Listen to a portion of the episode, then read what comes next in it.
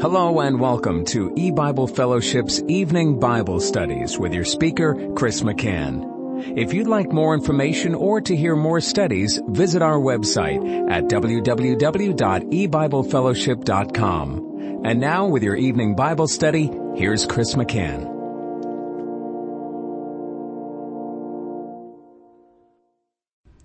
Good evening and welcome to E-Bible Fellowship's Bible study in the book of Genesis.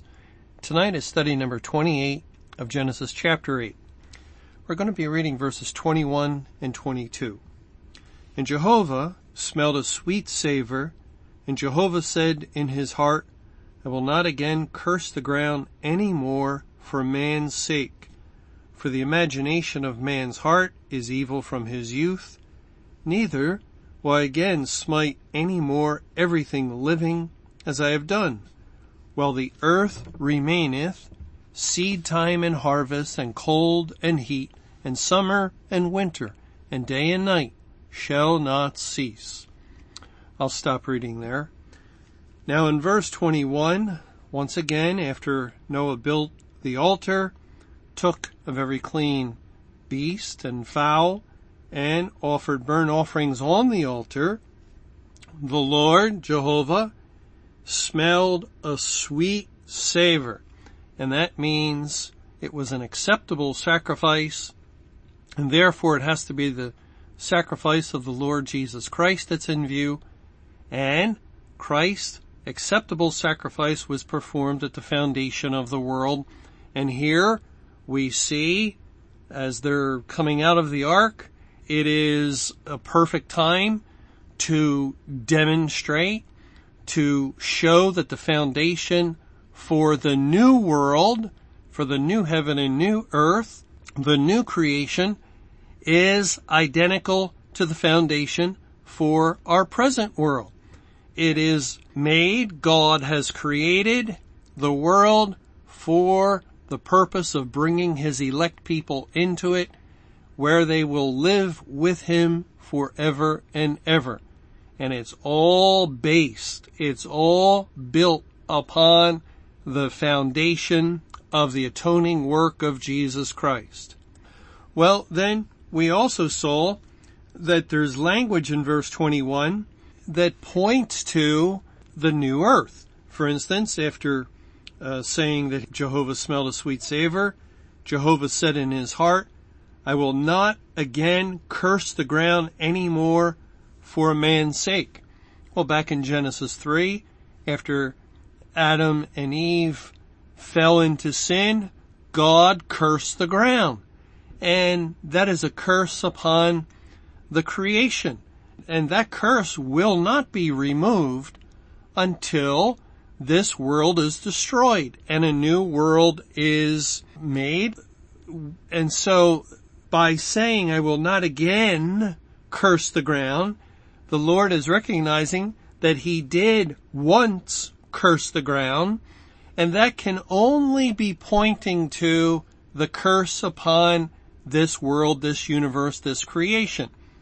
And as we saw in our last study, we went to Revelation 22, and at the point of the making of that new earth, God says there will be no more curse.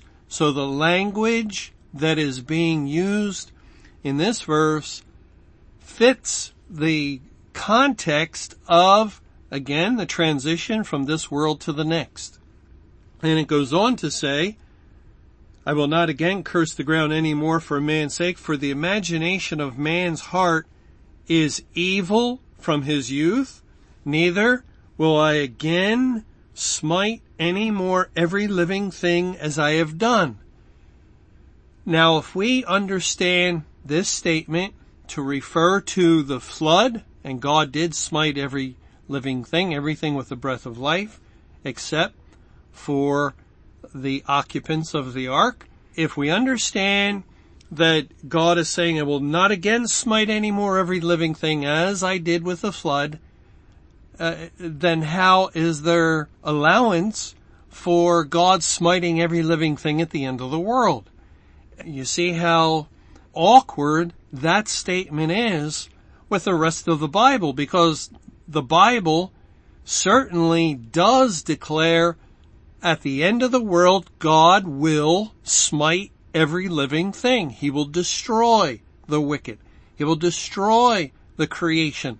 And when he destroys the creation, he will be destroying the animals, the insects, all living things, all of the creatures. And the way God is directing us to understand this is to realize that the flood was a type and a figure of the destruction of the cursed creation of this world and the coming out of the ark after the flood is truly picturing the new heaven and new earth.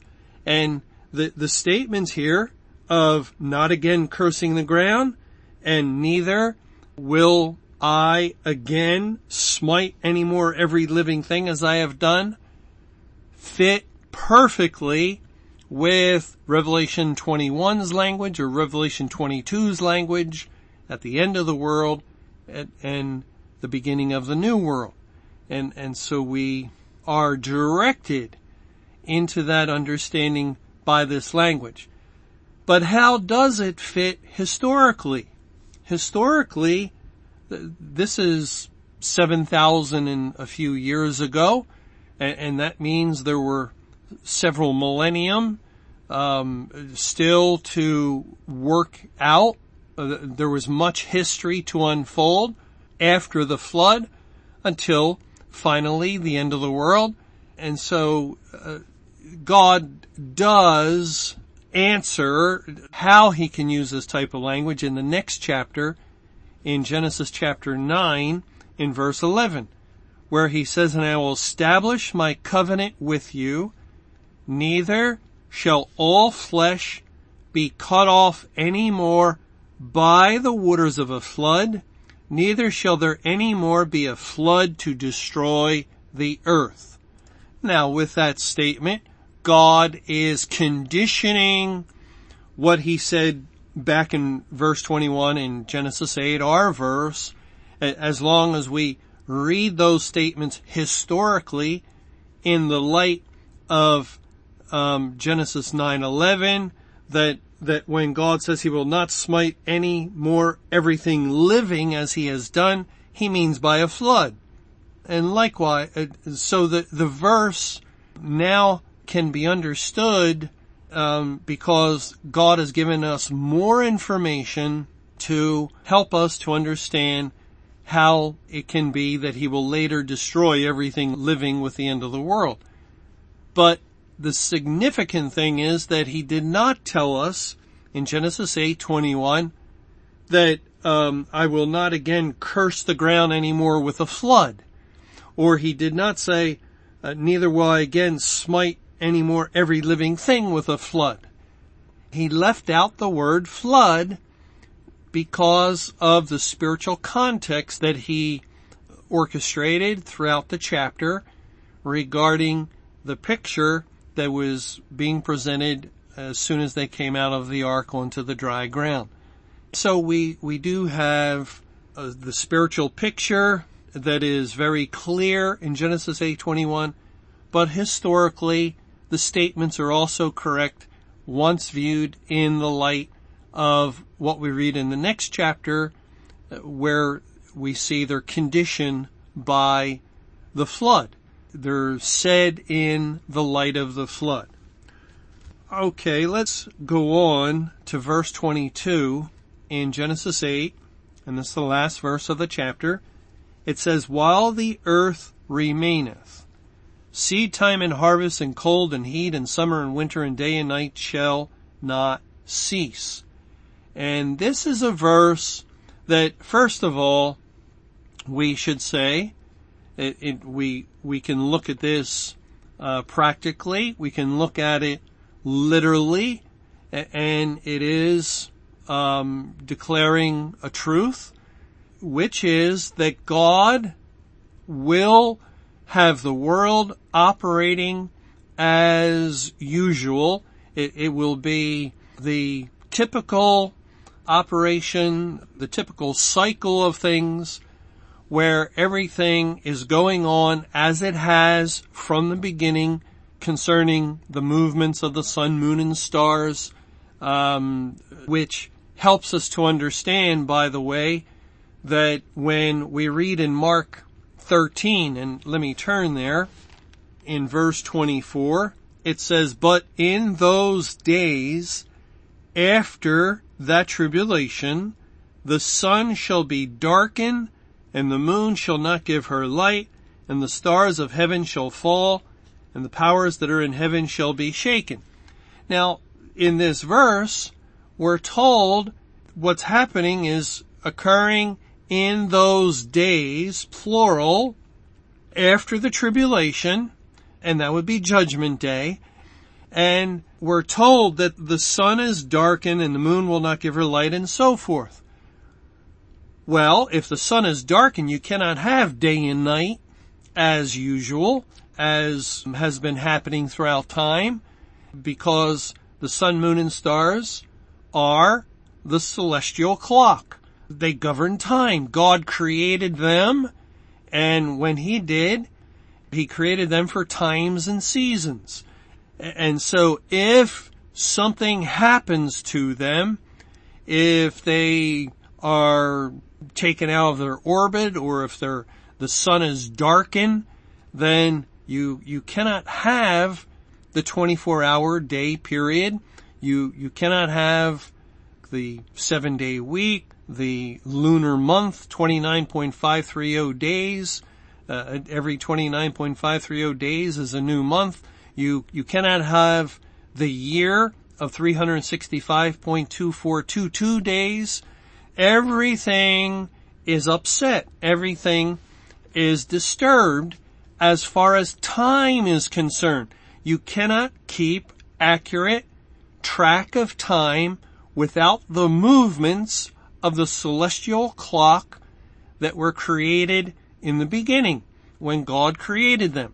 It, has been like a precise time instrument operating all throughout history. And, and so when Mark 13, 24 says, and I'll read it again. Now, now let's listen carefully. But in those days. Now, first of all, it's speaking of days and days is a time reference. But again, you cannot have time, you cannot have days without the sun, moon, and stars. So when we read in those days after that tribulation, and Matthew 24 tells us it's immediately after that this would be occurring, after that tribulation the sun shall be darkened, and the moon shall not give her light, and the stars of heaven shall fall, and the powers that are in heaven shall be shaken. Well, this is a literal impossibility. It, it, it cannot be, it is not possible for there to be days in which the sun is darkened and the moon's not giving its light and the stars are falling. If any of that happened, it would be the end of the world and it would not uh, occur over the course of days. It, it would be very quick and you also could not keep track of time to count days if these things were literally happening. So because there's no literal possibility that this could happen over the course of days, and also because Genesis 8 tells us while the earth remaineth. And by the way, the language in the Hebrew, the Hebrew text literally says, while all, um, uh, while all days of the earth, that, that's literal. Remaineth is implied, but literally it's while all days of earth. So it is pointing to all the complete history of mankind's experience, mankind's living in this world that these things, seed time, harvest, cold, heat, summer, winter, day and night, shall not cease. And that last pairing of day and night tells us that we must understand Mark 13, 24 spiritually. That we cannot understand it literally because, or let, us look at it this way. Let, let's say that tomorrow is the end of the Great Tribulation, which it's not. May 21, 2011 was. But let's just say it's tomorrow. And time has continued up until today. Day and night has continued. And then tomorrow is the end of the Great Tribulation and the beginning of Judgment Day.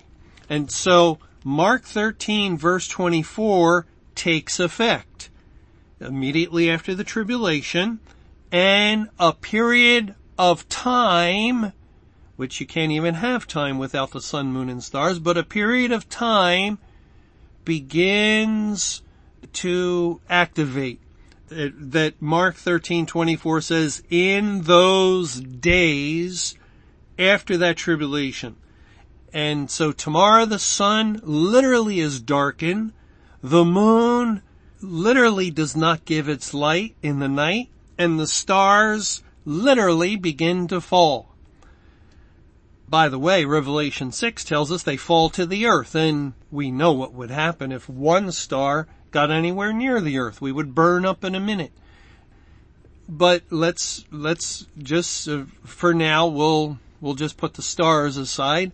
But the sun is dark, the moon is not giving its light, the stars fall, there's no more light of any kind, literally, and we're told it's going to go on the day after tomorrow and the day after that for a period of unspecified days. In those days, plural, the sun is darkened. Well, then how can Genesis 8 verse 22, while all the days of the earth, day and night shall not cease, has not day and night cease? Because if the sun is darkened, and if the moon does not give its light, well then everything is just, just dark. It's all blackness. There, there's no light. The distinction between day and night is caused by the sun. The sun rises as it's been dark all night and all throughout the period of darkness. We call it night and then the sun comes up in the morning and it is day. And it's day for a period of time.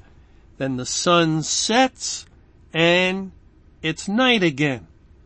You cannot have those things happening. There, there's, there's no distinction. It, you might still have a watch. I don't, I don't know. Uh, but let's say you have a watch and, and it's a wind up watch and, and the hours are passing. But, you know, 10 o'clock in what should be morning is identical to 10 o'clock at night as far as the earth is concerned because the sun has been darkened.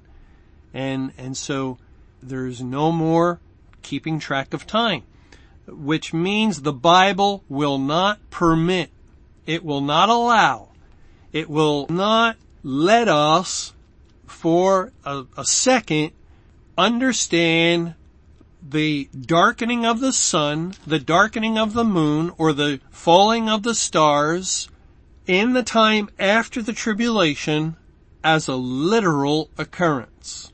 It will not permit it. Now it's not only Mark 13, but remember what it says in Luke 21. In Luke 21, in verse 25, and this is the parallel passage to Mark 13, which is speaking of the Great Tribulation and the end of the world. Christ is giving us information about it. And it says in Luke 21 verse 25, and there shall be signs in the sun and in the moon and in the stars and upon the earth distress of nations with perplexity, the sea and the waves roaring. Now, if the sun literally is darkened and the moon literally, that means in actuality, is not giving her light, Well, is that a sign of the end of the world? Or is that the uh, very end of the world itself? And of course it would be the end of the world. No one's going to take that as a sign. They're going to take that as the reality that the end of the world has come. But a sign, remember, the Bible tells us about a sign that God will give no outward visible sign. Uh, the Jews look for a sign, but Jesus said no sign will be given but the sign of the prophet Jonah. And in order to understand the sign that is permissible given by God of Jonah, where do you see it? Where do you go to see that sign when Jesus said that? Uh, can you go to Nineveh? Uh, uh, could a Jew go to Nineveh to see the sign of the prophet Jonah? No. He wouldn't see anything. The events concerning Jonah happened hundreds of years prior. Well, where on earth could a Jew go? Could he look up into the heaven or anywhere else on earth? Nowhere. He could not see that sign anywhere but in the Word of God, in the Bible.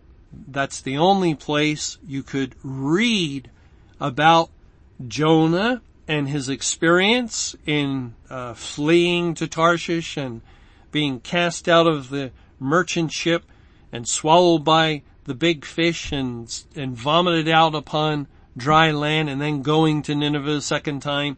You have to read the Bible in order to see the sign. And it's exactly the case with the signs in the sun, moon, and stars because the sun is, it's not, you know, uh, we should get that completely out of our minds, has nothing to do with the sun up in the sky. It's what the sun identifies with, what God created the sun to picture and represent, which is Jesus Christ the light of the world. And, and so when you see the sun, S-U-N, but, but when you see it spiritually through understanding the Word of God or, or you're, you're seeing this because God is opening up the information through His Word, the Bible, to reveal it to His people. When you see a time when the sun is dark, that is the light of the world is gone, put out, and the moon, which identifies with the law of God, the Bible, and not only is Christ the light of the world, but thy word is a lamp unto my feet. The word of God, the Bible is a light. So when you see the major light, who is the Lord Jesus, darken, and the lesser light in the sense that it is God's Word and it completely identifies with Christ and that Word also is a light. When you see the Word of God, the Bible's light go out and then you know that you're seeing signs, acceptable, permissible signs, the only signs the Bible permits concerning the end of the world you have been given the sign. That this is the sign that will be in evidence after the tribulation for days. In those days, the sun is darkened. And, and now we have harmony with the whole Bible. We're not looking at a literal darkened sun or a literal moon that's not giving light we're, we're not looking literally, we're looking at it spiritually, and we understand it spiritually, and so all the while the spiritual lights of the gospel are out, the literal physical light, the celestial bodies up in the heavens continue to operate, continue to function, time continues during judgment day, during the prolonged period of the wrath of God upon the earth, during a time of intense spiritual darkness, we wake up and the sun is shining, just as it's always been. And then after a period of time, it sets and darkness comes and the next day.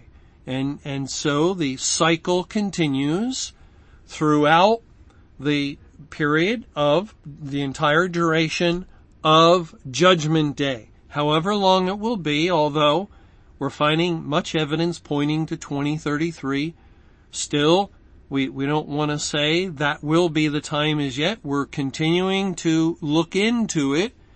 Yet one thing is absolute and certain, and that is the signs. The signs that this is the sign which really um, it goes on to say here in Luke 21 in verse 28, and when these things begin to come to pass, then look up and lift up your heads for your redemption draweth nigh. We can be sure, we can have confidence, we can have um, a very strong confidence in knowing that we have progressed from the church age to the Great Tribulation and, and a two-part Great Tribulation from a grievous 2300 days to a latter rain period to the saving of the great multitude out of great tribulation. And we've progressed into judgment day and into the time after the tribulation in those days afterwards in which the light of the gospel has gone out.